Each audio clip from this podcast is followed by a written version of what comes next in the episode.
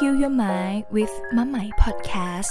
เพราะทุกอารมณ์ทุกความรู้สึกต้องการพื้นที่การรับรู้ ให้มะไหมอยู่เป็นเพื่อนคุณ แล้วเราจะผ่านไปด้วยกันค่ะ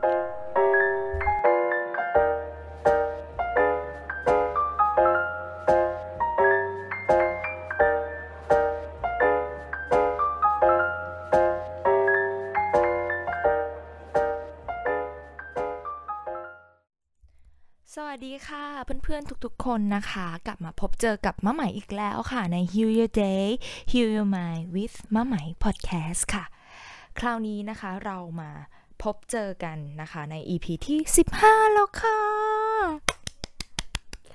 ตบมือค่ะ ตบมือให้กับความ สม่ำเสมอนะคะ สม่ำเสมอที่ที่ก็ยังไม่ได้สม่ำเสมอมากนะคะ ตั้งใจว่าจะสัปดาห์ละสองครั้งนะคะ ก็จะทยอยทำอย่างน้อย ถ้าวีคนั้นไม่ได้ออกสองครั้ง ก็อย่างน้อยก็จะมีหนึ่งครั้งหนึ่งตอนแน่ ๆ เลยค่ะ ตอนนี้ช่วงนี้เพื่อนๆเป็นยังไงบ้างคะสบายดีกันไหมเอ่ยอย่างตอนที่หม่อัดเนี่ยช่วงนี้อากาศก็จะแปรปรวนกันไม่ไม่น้อยเลยแหละ แต่ใหม่เชื่อว่าไม่ว่าเพื่อนๆจะกลับมาฟังไม่ว่าจะเป็นในฤดูไหน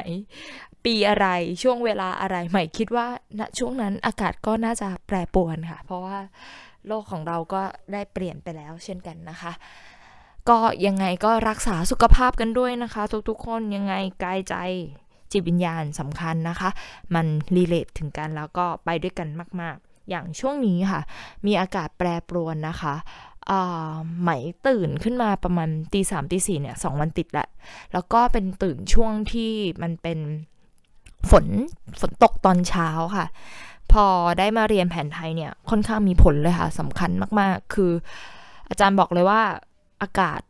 รอบตัวกับตัวเรามีผลเหมือนเราก็เป็นธาตุในอากาศอะค่ะ เราจะเซนไวเซนซิทีฟได้ไวมากยิ่งขึ้น โดยที่ คนที่เป็นภูมิแพ้นะคะ ที่แบบว่าเวลาฝนตกแล้วจะมีอาการบางอย่างที่เหมือนเกิดขึ้นกับร่างกายของเขาอะค่ะ บางคนน้ำมูกไหลนะคะ บางคนไอบางคนจามเป็นต้น อันนี้ก็เป็นเหมือนความเซนซิทีฟหรือพูดอีกอย่างหนึ่งว่าถ้าเรากลับมาสังเกตเราก็จะเห็นว่าร่างกายเราทำงานสัมพันธ์กับธรรมชาติที่อยู่รอบๆตัวกันเลยนะคะ คราวนี้เรากลับมาที่พอดแคสต์ของเรากันบ้างค่ะว่า เอ๊สัปดาห์นี้ไหมเอาเรื่องอะไรมาฝากนะคะ ไหมเชื่อว่า เรื่องนี้น่าจะติดอยู่ในใจของใครหลาย ๆ คนเลย เมื่อก่อนไหมก็เป็นค่ะ แล้วก็เป็นหนักมากด้วยนะคะ เป็นจนถึงขนาดแบบว่าทำอะไรไม่ได้เลยนะทุกคนทำอะไรไม่ได้ที่หมายความว่ามันไม่กล้าที่จะทำอะไร เพราะมันมีเสียง ตัดสินอยู่ในหัวเราอยู่ตลอดเวลา ไม่ว่าเราจะลุกไปก้าวไหน เราก็กลัวผิดพลาด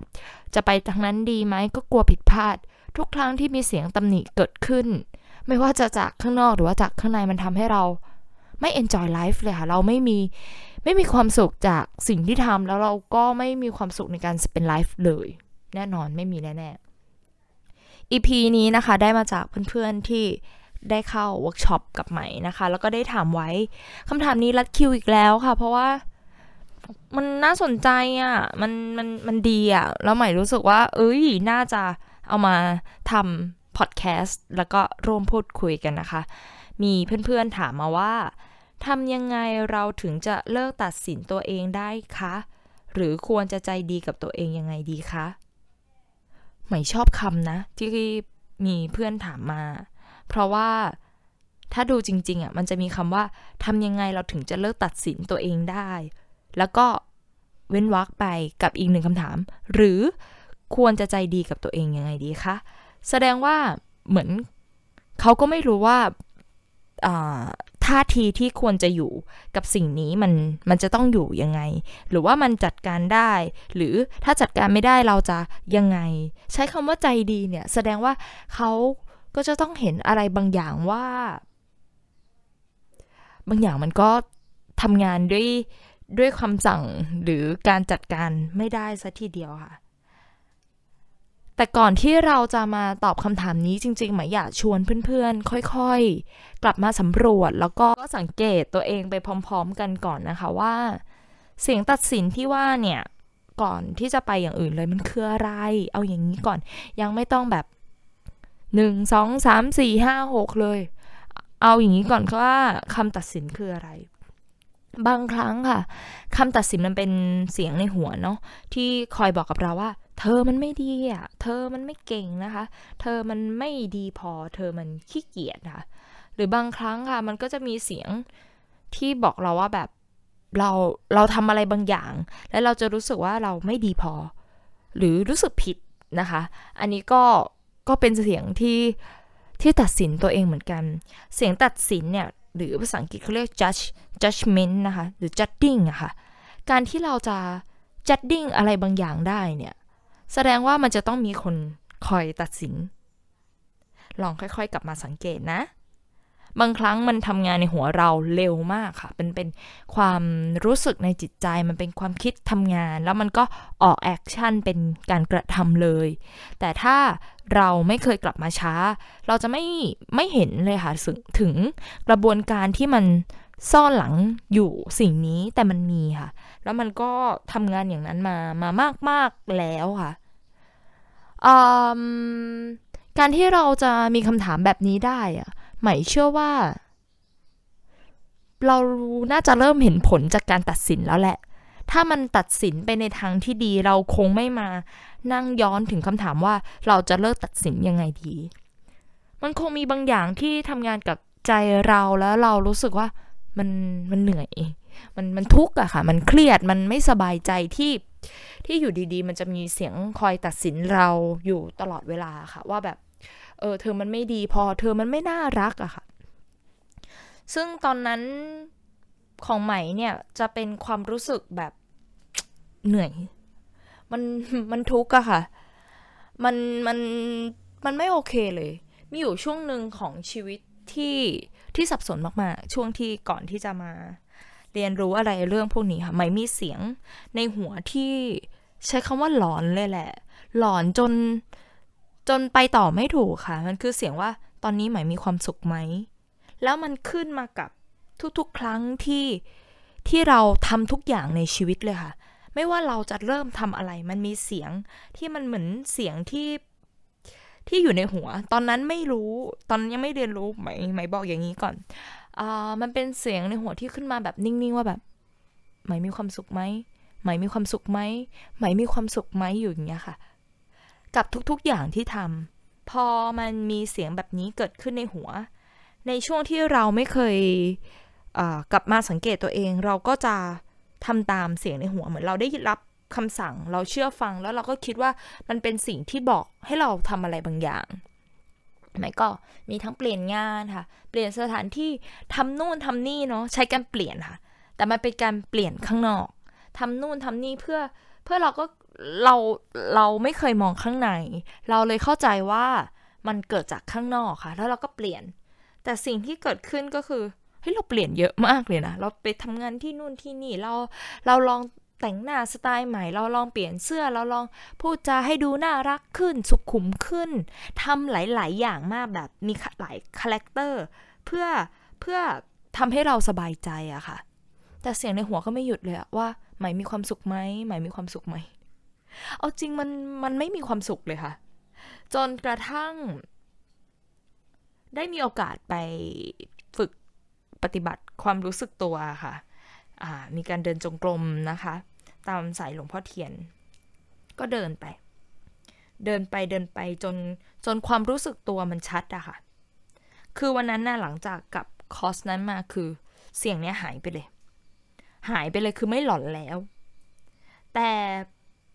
แต่แต่การที่เขาหายไปอะ่ะ มันก็มีที่มานะคะ ว่าจริง ๆ มันคืออะไร เดี๋ยวใหม่จะเล่าให้ฟังต่อ แต่พวกนี้ค่ะ เสียงตัดสินเนาะที่มันเข้ามาบอกเราให้เราทำอะไรบางอย่าง ซึ่งก็ไม่รู้ว่ากฎเกณฑ์มันอยู่ตรงไหนอะค่ะ มันเลยมีคำว่าเมื่อไหร่มันจะดีพอเมื่อไหร่มันจะเก่งมากพอ เพราะเกณฑ์นี้หรือเสียงตัดสินนี้มันดู ดูไม่ไม่อิ่มสักทีอะมันดูแบบ เลนจ์ขอบบนมันกว้างมาก ที่จะผลักดันให้เราวิ่งออกไปอีกนะคะทำมากขึ้นกว่านี้อีกแต่มันก็ มันก็ไม่ได้แล้วมันก็ตัดสินเรา จนจนเราใช้ชีวิตอยู่กับชีวิตตรงนี้มันมันอึดอัดอะมันมัน struggle เนาะคราวนี้ค่ะ พอเสียงตัดสินอย่างที่ใหม่บอกว่า การที่จะตัดสินได้มันคือ judging เนาะมันมีเกณฑ์ บางอย่างที่เข้ามาเหมือนคอยวัดคอยประเมินนะคะ ว่าสิ่งนี้ทำได้ดี แล้วก็ให้ค่าว่าเราอาจจะถึงขั้นมีความสุขได้ แต่ถ้าเกณฑ์นี้มัน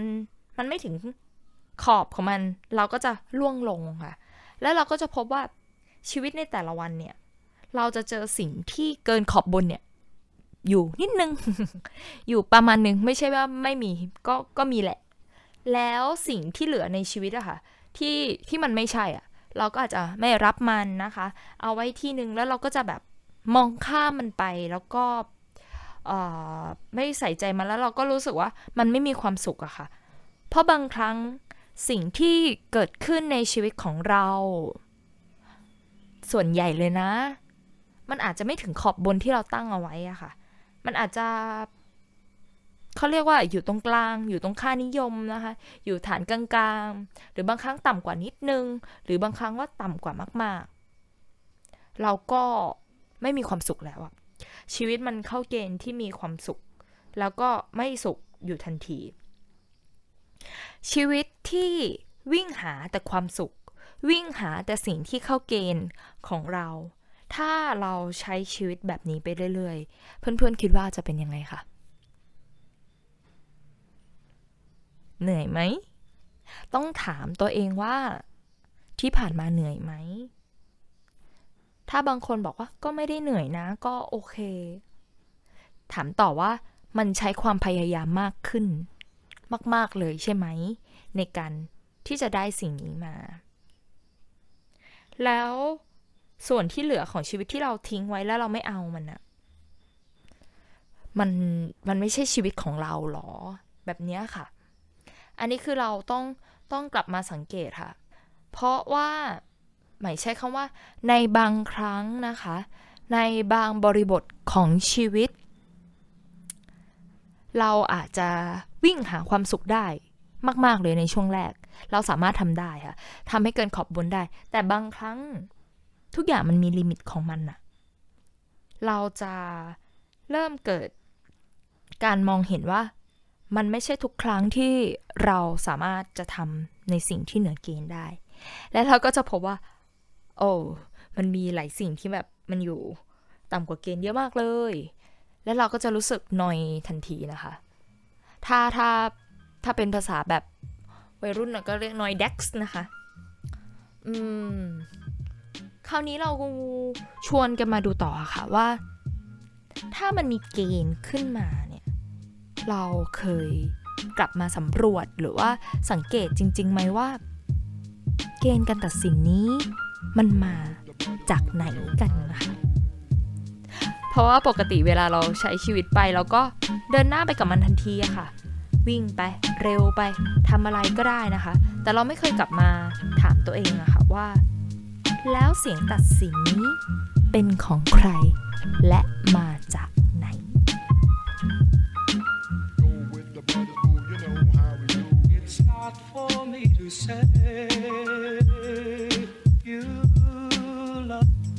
คราวนี้เรามาดูกันต่อนะคะ จากสิ่งที่ไหมถามทิ้งไว้ให้กับเพื่อนๆว่า แล้วเสียงตัดสินนี้มันมาจากไหนกัน เราลองมาทำ mini workshop ด้วยกันนะตรงนี้เลยนะคะ ถ้าสมมติว่าในช่วงนี้เพื่อนๆมีเสียงตัดสินที่คอยบอกเราอยู่ตลอดเวลา อยู่หนึ่งเสียง ลองเลือกมาหนึ่งเสียง มันอาจจะมีหลายเสียงในในหลาย ๆ เหตุการณ์ แต่ว่าเราเอามาสักหนึ่งเสียงก่อน แล้วเราลองนั่งนิ่ง ๆ กับตัวเองอะค่ะ ลองฟังเขาหน่อย มาจากไหน เสียงนี้อารมณ์อะไร อันนี้สำคัญมากเลยค่ะ พูดอะไร ไม่เท่ากับพูดด้วยความรู้สึกอะไรค่ะ บางครั้งเสียงของคำตัดสินก็เป็นเสียงของความรู้สึกเศร้าๆค่ะ บางครั้งก็เป็นเสียงของความกลัวค่ะ บางครั้งเป็นเสียงของความเบื่อหน่ายค่ะ บางครั้งก็เป็นเสียงของความ เสียใจค่ะ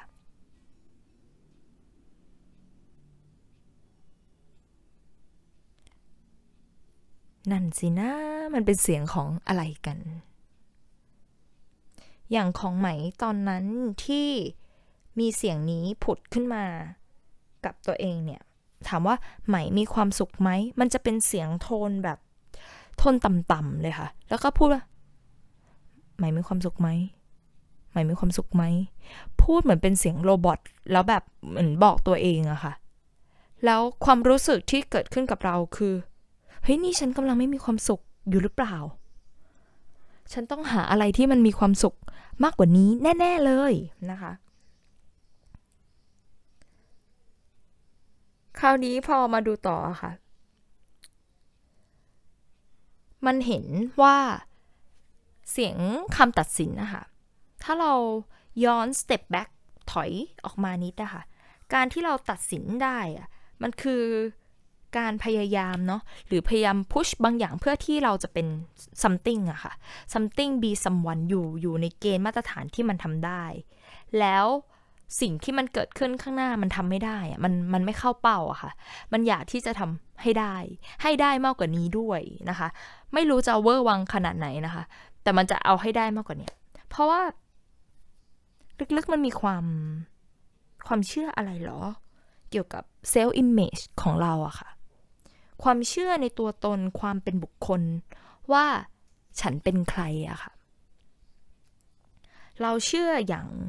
ลึกซึ้งเลยว่า ฉันจะต้องเป็นคนที่น่ารักอยู่ตลอดเวลาค่ะ น่ารักที่หมายความว่า ไม่ว่าอยู่กับใครทุกคนต้อง nice กับฉันด้วยนะคะ ไปที่ไหนก็มีแต่คนรักอย่างเงี้ยค่ะ อยากเป็นที่รักของทุกคนนะคะ ทุกคนต้องรักฉันอย่างเงี้ยค่ะ ที่พูดนี่คือเป็นนะคะ ตอนนั้น อันเนี้ยค่ะ ก็เรียกว่าความคาดหวังที่ที่เรามีกับตัวเราเป็น image ของเราที่เหมือนเราเซตโปรแกรมเอาไว้ของเรา แล้วพอเรามีโปรแกรมแบบนี้แล้วเวลามันเกิดเหตุการณ์อะไรขึ้นมา มันก็จะเกิดการประเมิน เกิดการ calculate เกิดขึ้นค่ะ อุ๊ย มันดูไม่สอดคล้องกับสอดรับกับสิ่งที่เคยเป็นมา อ้าว มันก็จะเป็นเสียงสัญญาณเตือนปิ๊ดปิ๊ดปิ๊ดปิ๊ดเธอมันไม่ดีค่ะ แต่ถ้ามันเกินเกณฑ์ เสียงมันก็จะปิ้งปอง อะ ผ่านด่านไปต่อได้ อย่างเงี้ยค่ะ หรือบางครั้งค่ะ เราพบว่าเราไม่อยากเป็นเด็กไม่ดีค่ะ หรือว่าไม่ขยันในสายตาตัวเอง เหมือน เหมือนเราต้องพุชให้ตัวเองแบบ เก่ง ดีอยู่ตลอด แบบนี้ค่ะ พอพอเหมือนจะช้าหน่อยจะพักหน่อยจะขี้เกียจหน่อยวันนี้ไม่อยากทำหรือว่าจะทำอะไรไร้สาระมันจะรู้สึกแบบผิดกระวนกระวายในใจมาก ๆ เลยค่ะ แล้วมันก็จะปั่นป่วนไปหมด ทั้งๆทที่จริงๆโมเมนต์นี้ก็พักได้ค่ะ แต่ว่ามันจะมีความรู้สึกแบบท่วมท้นเลยว่าแบบ เธอมันแย่ เธอมันขี้เกียจฉันไม่สามารถอนุญาตให้ตัวเองพักอะดังนั้นค่ะ อาจจะต้องชวนเพื่อนๆ หายใจเข้าลึกๆ แล้วค่อยๆ ถอยกลับมาค่ะว่า แล้วสำหรับเราค่ะตัวเราเองนี่แหละ เสียงของคำตัดสินนั้น มันมีความเชื่ออะไรแฝงอยู่ มันมี belief อะไรอะมันมีตัวตนอะไรที่เราฝังติดมา อันนี้ต้องดูนะคะ เราถึงเข้าใจว่าเสียงนี้มันทำงานยังไง แล้วเราจะเห็นการทำงานแล้วเราจะ อ๋อ มันเป็นอย่างนี้นี่เองค่ะ บางครั้งค่ะ เราเชื่อว่าเราจะเป็นลูกที่ดี สมมุติเราปักเซตตั้งธงไว้แล้วว่าเราจะเป็นลูกที่ดี แต่ลูกที่ดีไม่จบค่ะ เพราะว่าลูกที่ดีของแต่ละบ้านไม่เหมือนกัน ลูกที่บีลูกที่ดีของคนอเมริกันหรือว่าคนยุโรปอาจจะแค่แบบ เออจบ high school แล้วก็เลี้ยงตัวเองได้นี่คือลูกที่ดีแล้วค่ะ แต่ลูกที่ดีฝั่งเอเชียน parents นี่คือ ต้องต้องเขาเรียกว่าอะไรนะ เรียนจบ high school ใช่ไหม สอบมหาลัยนี้ต้องมหาลัยรัฐนะ ดัง ๆ เลยนะ สกอร์นี่ต้องแบบติด top U อันดับต้น ๆ ของประเทศนะ ติด top U ไม่พอคณะที่เข้าเนี่ย ต้องเป็นคณะที่แบบดัง ๆ เด่น ๆ อันดับต้นของประเทศด้วย แล้วก็จบมาก็จะต้องทำงานในที่ที่มีความมั่นคงนะคะออแต่งงานนะคะ มีแฟนตอนอายุเท่าไหร่ ความมัน โอ้ยาวยาวยาว ที่เล่าเนี่ยไม่ได้ blame นะ แต่เล่าให้เห็นให้ชัดถึง character ค่ะ ว่ามันไม่เหมือนกัน ลูกที่ดีแต่ละที่ก็ไม่เหมือนกัน ลูกที่ดีแต่ละบ้านไม่เหมือนกัน ดังนั้นการที่เราแคลกเจอแล้วว่าเราอยากเป็นลูกที่ดีเราต้องแคลกต่อค่ะ ลูกที่ดีดีแบบไหนค่ะ ดีของใคร ดีอะไร พอใจตรงไหน ไอ้ที่เราเซตไว้อะค่ะ เราจะได้รู้อะว่าอ๋อไออาการที่มันเหมือนตัดสินตัวเองอยู่ตลอดเวลามันมันเริ่มจากอะไร ถ้าสมมติว่าเราเป็นลูกที่ดีฝั่งฝั่งอเมริกา แล้วคาดหวังแค่จบ high school ถ้าสมมติว่าเราไม่ได้เข้า top U ค่ะ เรียนจบ high school แล้วก็ทำงานเลยเป็น travel blogger ค่ะ ทั่วทั่วโลกค่ะ เขียนบล็อก เราจะไม่ได้รู้สึกอะไรกับ การที่จะต้องเข้ามหาลัยหรือว่าสายตาคนอื่นมองหรือว่า เขาเรียกว่าต้องแต่งงานอายุเท่าไหร่ ตรงนี้มันจะไม่มีเสียงตัดสินขึ้นมาในหัวเลยค่ะ เพราะ mindset ตรงนี้มันไม่มีไงค่ะ ในขณะเดียวกันกับการมองมองย้อนอีกด้านหนึ่ง ถ้าเป็น Asian Talents โอ้โห สมมติจบไฮสคูลเป็นเป็นเป็น travel blogger แล้วมีความเชื่อหมายถึงว่าในใจเราเซตด้วยนะ อยากเป็นลูกที่ดี มันจะทำด้วยความรู้สึกแบบ ทำทำผิดหรือเปล่าวะเราเป็นลูกที่ดีหรือเปล่าวะมันจะทำด้วยความรู้สึกผิด แบบนี้ฝังอยู่ลึกๆอะค่ะ ดังนั้นเราก็ต้องมาดูค่ะว่า self image มาจากไหนเนาะความคาดหวังมาจากไหนค่ะ และเราเห็นแล้วเราจะเข้าใจกลไกการทำงานของมัน และเราจะรู้ว่าเราตัดสินไปเพื่ออะไรค่ะ บางคนอาจจะรู้สึกถึงตรงนี้ว่าแบบอ้าวแล้วทำไมเราต้องมีความคาดหวังในชีวิตล่ะทำไมเราจะต้อง อย่างนู้นทำไมเราจะต้องมีอะไรแบบนี้ค่ะ ใหม่ก็จะบอกว่า ก็มันเป็นแบบนี้มันเป็นนกลไกของมันอะเหมือนเราบอกว่าแบบ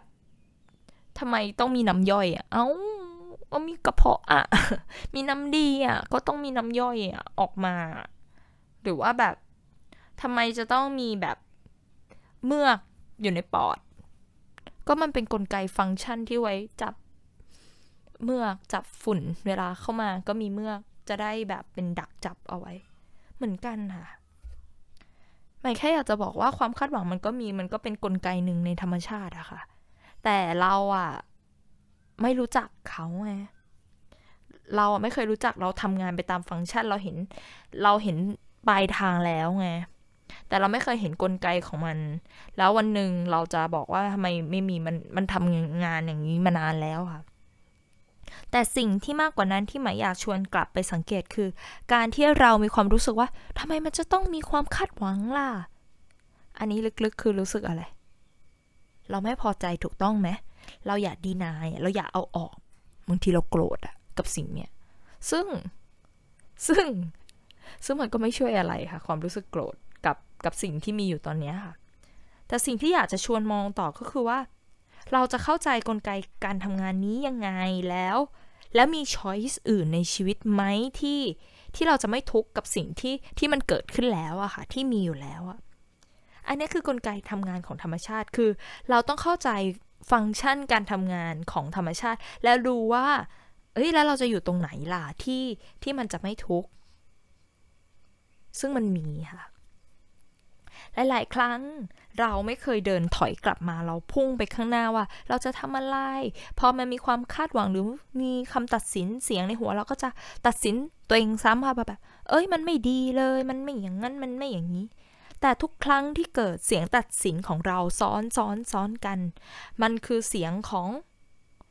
self image ตัวเดิมอะค่ะว่าแบบอยากดีไงอยากเป็นที่ยอมรับมันมันเกิดขึ้นมามันเป็นกลไกของมันนะคะ แต่ถ้าเราถอยกลับมาว่า และเรายอมรับอะว่า โอเค ฉันมีความคาดหวังอันนี้ก็มีไง ก็มีจริง ๆอะไม่ได้อยากเป็นคนอื่นนะคะ แต่ยอมรับกลไกที่มันเกิดขึ้นกับฉันทั้งทั้งความรู้สึกของฉันที่มันเกิดขึ้นจริง ๆ ว่า เออมันมีอะไม่ต้องเชื่อไหม แต่เราลองสังเกตว่า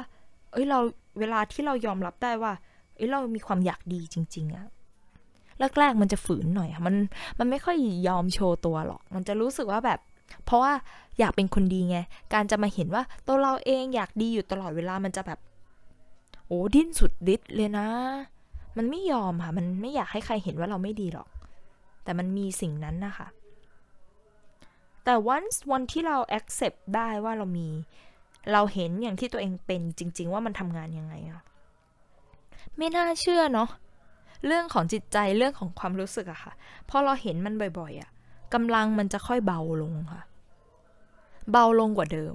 จากที่ไม่เห็นมันก็จะเป็นแพทเทิร์นที่มันเป็นเป็น subconscious เลย คือเป็นอัตโนมัติ เวลาเราทำอะไร เราก็จะตัดสินนี่นั่นโน่น แต่เหมือนพอเราเริ่มเหมือนถอยหลัง มันจะเริ่มเกิดความรู้สึกเหมือน aware ค่ะ ว่าแบบอ๋อ อ๋อเป็นอย่างนี้หรอ อ๋ออ๋อกำลังมาแล้วนะ ความอยากกำลังมากำลังทำงานนะคะ แค่เรารู้ตัวว่าเห็นความอยาก เรามีทางเลือกในชีวิตชีวิต ว่าเราจะทำหรือไม่ทำก็ได้ค่ะ จากที่เมื่อก่อนเรามีช้อยส์เดียวก็คือว่าทำจบ แล้วไม่ใช่ว่าเลือกว่าจะทำด้วยนะ มันทำไปแล้วด้วย แต่ช้อยส์ตอนนี้เราจะเพิ่มเป็นสองช้อยว่าจะทำหรือจะไม่ทำเนี่ยค่ะ จุดนี้มันเพิ่มทางเลือกในชีวิตมากขึ้นต้องสองช้อยแน่ คราวนี้อยู่ที่เราค่ะ แล้วเมื่อไหร่ก็ตามที่เราเห็นความคาดหวังของตัวเองบ่อยๆ ค่ะ เห็น self image ที่เรามีกับชีวิตเรามากขึ้นมากขึ้น มันจะค่อยๆเกิดการคลายตัวอะไรบางอย่างที่แบบอ๋อมันเป็นอย่างเนี้ยไอความคาดหวังมันก็จะเบาลง ความหนัก ความ grab ที่เราอยากได้อะไรบางอย่างมันก็จะเบาลงเองค่ะ แต่อย่างเงี้ยต้องอาศัยความรู้สึกตัวและความ ความซื่อสัตย์ในการที่เราจะกลับมายอมรับสิ่งที่ที่เราเป็นจริงๆ แบบไม่โกหก และไม่จกตาตัวเองค่ะ มาก ๆ เลยค่ะ เพราะอย่างนี้นะคะ กลับมาค่อยๆ ถอยมาอีกสเต็ปหนึ่งเพราะว่าในวันที่เรา เท่าทันเสียงของความคาดหวัง ที่มันจะมีเกณฑ์บางอย่างที่มาตัดสิน แล้วคอยประเมินว่าเราจะมีความสุขได้หรือยัง หรือว่าเราจะไม่มีความสุขสักทีอะค่ะ สิ่งนี้มันทำให้เราไม่สนิทกับชีวิตจริงของเราค่ะ ชีวิตจริงคือสิ่งที่อยู่ข้างหน้าของเราอะเมื่อก่อนเราอาจจะเข้าใจว่าสิ่งที่มีความสุขคือการ enjoy เฉพาะโมเมนต์ที่เรามีความสุข แล้วเวลาที่มันเป็นโมเมนต์ธรรมดาเราก็จะ เฉยหรือมองมันผ่านไปอะค่ะ แต่เป็นไปได้ไหมที่เราจะสามารถ appreciate ตัวเอง ไม่ว่าจะเกิดอะไรขึ้นนะคะ เป็นการ appreciate ที่มันเกิดความรู้สึกจริง ๆ ขึ้นในใจ โดยที่เราไม่ได้พยายามอะค่ะว่าโอ้ยต้อง appreciate ตัวเองแล้วอะไรอย่างเงี้ยค่ะ แล้วลองสังเกตนะคะว่าถ้าใครสักคนสามารถที่จะ appreciate กับอะไรก็ได้ที่เกิดขึ้นนะคะ ฝนตกก็อืมโอเค ฝนไม่ตก อืมโอเค ท้องฟ้ามา โอเค ฟ้ามืด โอเค ผิดหวัง โอเค ไม่ผิดหวัง โอเค อะไรก็ได้อะค่ะ ที่ที่มันเกิดขึ้นในชีวิตอะอย่างนี้เรียกเบาไหม มันเบาในใจอะค่ะ มันทุกน้อยลงอะค่ะ แล้วมันจะเริ่มเห็นว่า พอความคาดหวังที่เราค่อยเห็นนะคะ มันน้อยลง มันจะทำให้รู้สึกว่า เออ เราทำทำไม มันจะมีความรู้สึกค่อยๆคคลายมาแบบเออแล้วทำทำไมไม่ต้องทำก็ได้ บางทีมันก็ป๊อกหายไปเลยก็มี แต่ถ้าบางตัวมันแน่นหนา มันก็ใช้เวลาหน่อย แล้วสิ่งนี้ค่ะ มันจะทำให้เราค่อยๆเห็นถึงกำลังค่ะ กำลังของตัวเราที่ที่มีต่อเหตุการณ์นั้นๆนะคะ รู้กำลังว่าเท่าไหร่เท่าที่เราจะทำได้ อะไรที่เราทำไม่ได้ ที่เหลือมันคือความอยากของเราอะค่ะ เพราะว่าเมื่อไหร่ที่เรากลับมาคอนเน็กกับตัวเองได้มากขึ้น มันจะมีเป้าหมายค่ะ แต่มันไม่ได้คาดหวังค่ะ เป้าหมายไปได้ เป้าหมายเบสออนในสิ่งที่ทำแล้วโฟกัส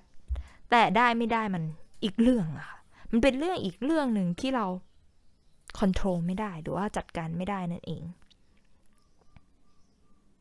แล้วการที่เราสามารถรู้กำลังในชีวิตเราได้ว่าลิมิตมันอยู่ตรงไหน มันจะเคารพการมีชีวิตอะค่ะ มันไม่ได้คาดหวังหรือมันไม่ได้คาดขันนะ คนแรกที่จะรู้สึกสบายใจอะคือตัวเราอะซึ่งมันก็จะต่างกับเมื่อก่อนเนาะ ที่เราจะสบายใจก็แต่เมื่อเราต้อง achieve บางอย่างอะค่ะ แต่ตอนนี้คือ ไม่ไม่ achieve ก็ได้ค่ะ แต่ใช้ชีวิตที่มันง่าย ๆ แล้วก็ simple มากขึ้นมาก ๆ แต่สิ่งนี้จะไม่เกิดขึ้นเลยค่ะ ถ้าเราไม่สามารถยอมรับได้ว่า เรามีความคาดหวังอะค่ะ คาดหวังก็คาดหวัง รู้ว่ากำลังคาดหวังค่ะ จบ รู้ว่าไม่อยากคาดหวัง รู้ว่าไม่ชอบความคาดหวังที่เกิดขึ้น แค่นี้ค่ะ เราจะไม่คาดหวังตัวเองซ้ำซ้อนซ้ำตัดสิน จนมันพัน ลัดเราอะหายใจไม่ออกนะ เหนื่อยนะ ที่ผ่านมายังเหนื่อยไม่พอใช่ไหม เอาจริง ๆ ยังเหนื่อยไม่พอใช่ไหม คราวนี้ก็จะอยู่ที่เราเลือกค่ะ ว่าเราจะเลือกยังไง เพราะว่าทุกคนสามารถมีทางเลือกให้กับตัวเราได้เสมอค่ะ แล้วเรากลับมาพบกันใหม่นะคะใน EP ถัดไป ไหมจะนำหัวข้ออะไรมาคุยกับเพื่อนๆ ก็ต้องรอติดตามนะคะ ในพอดแคสต์ที่มีชื่อว่า Heal Your Day Heal Your Mind with มะใหม่ Podcast เพราะทุกอารมณ์ทุกความรู้สึกต้องการพื้นที่การรับรู้ ให้มะไหม่อยู่เป็นเพื่อนคุณ แล้วเราจะผ่านไปด้วยกันค่ะ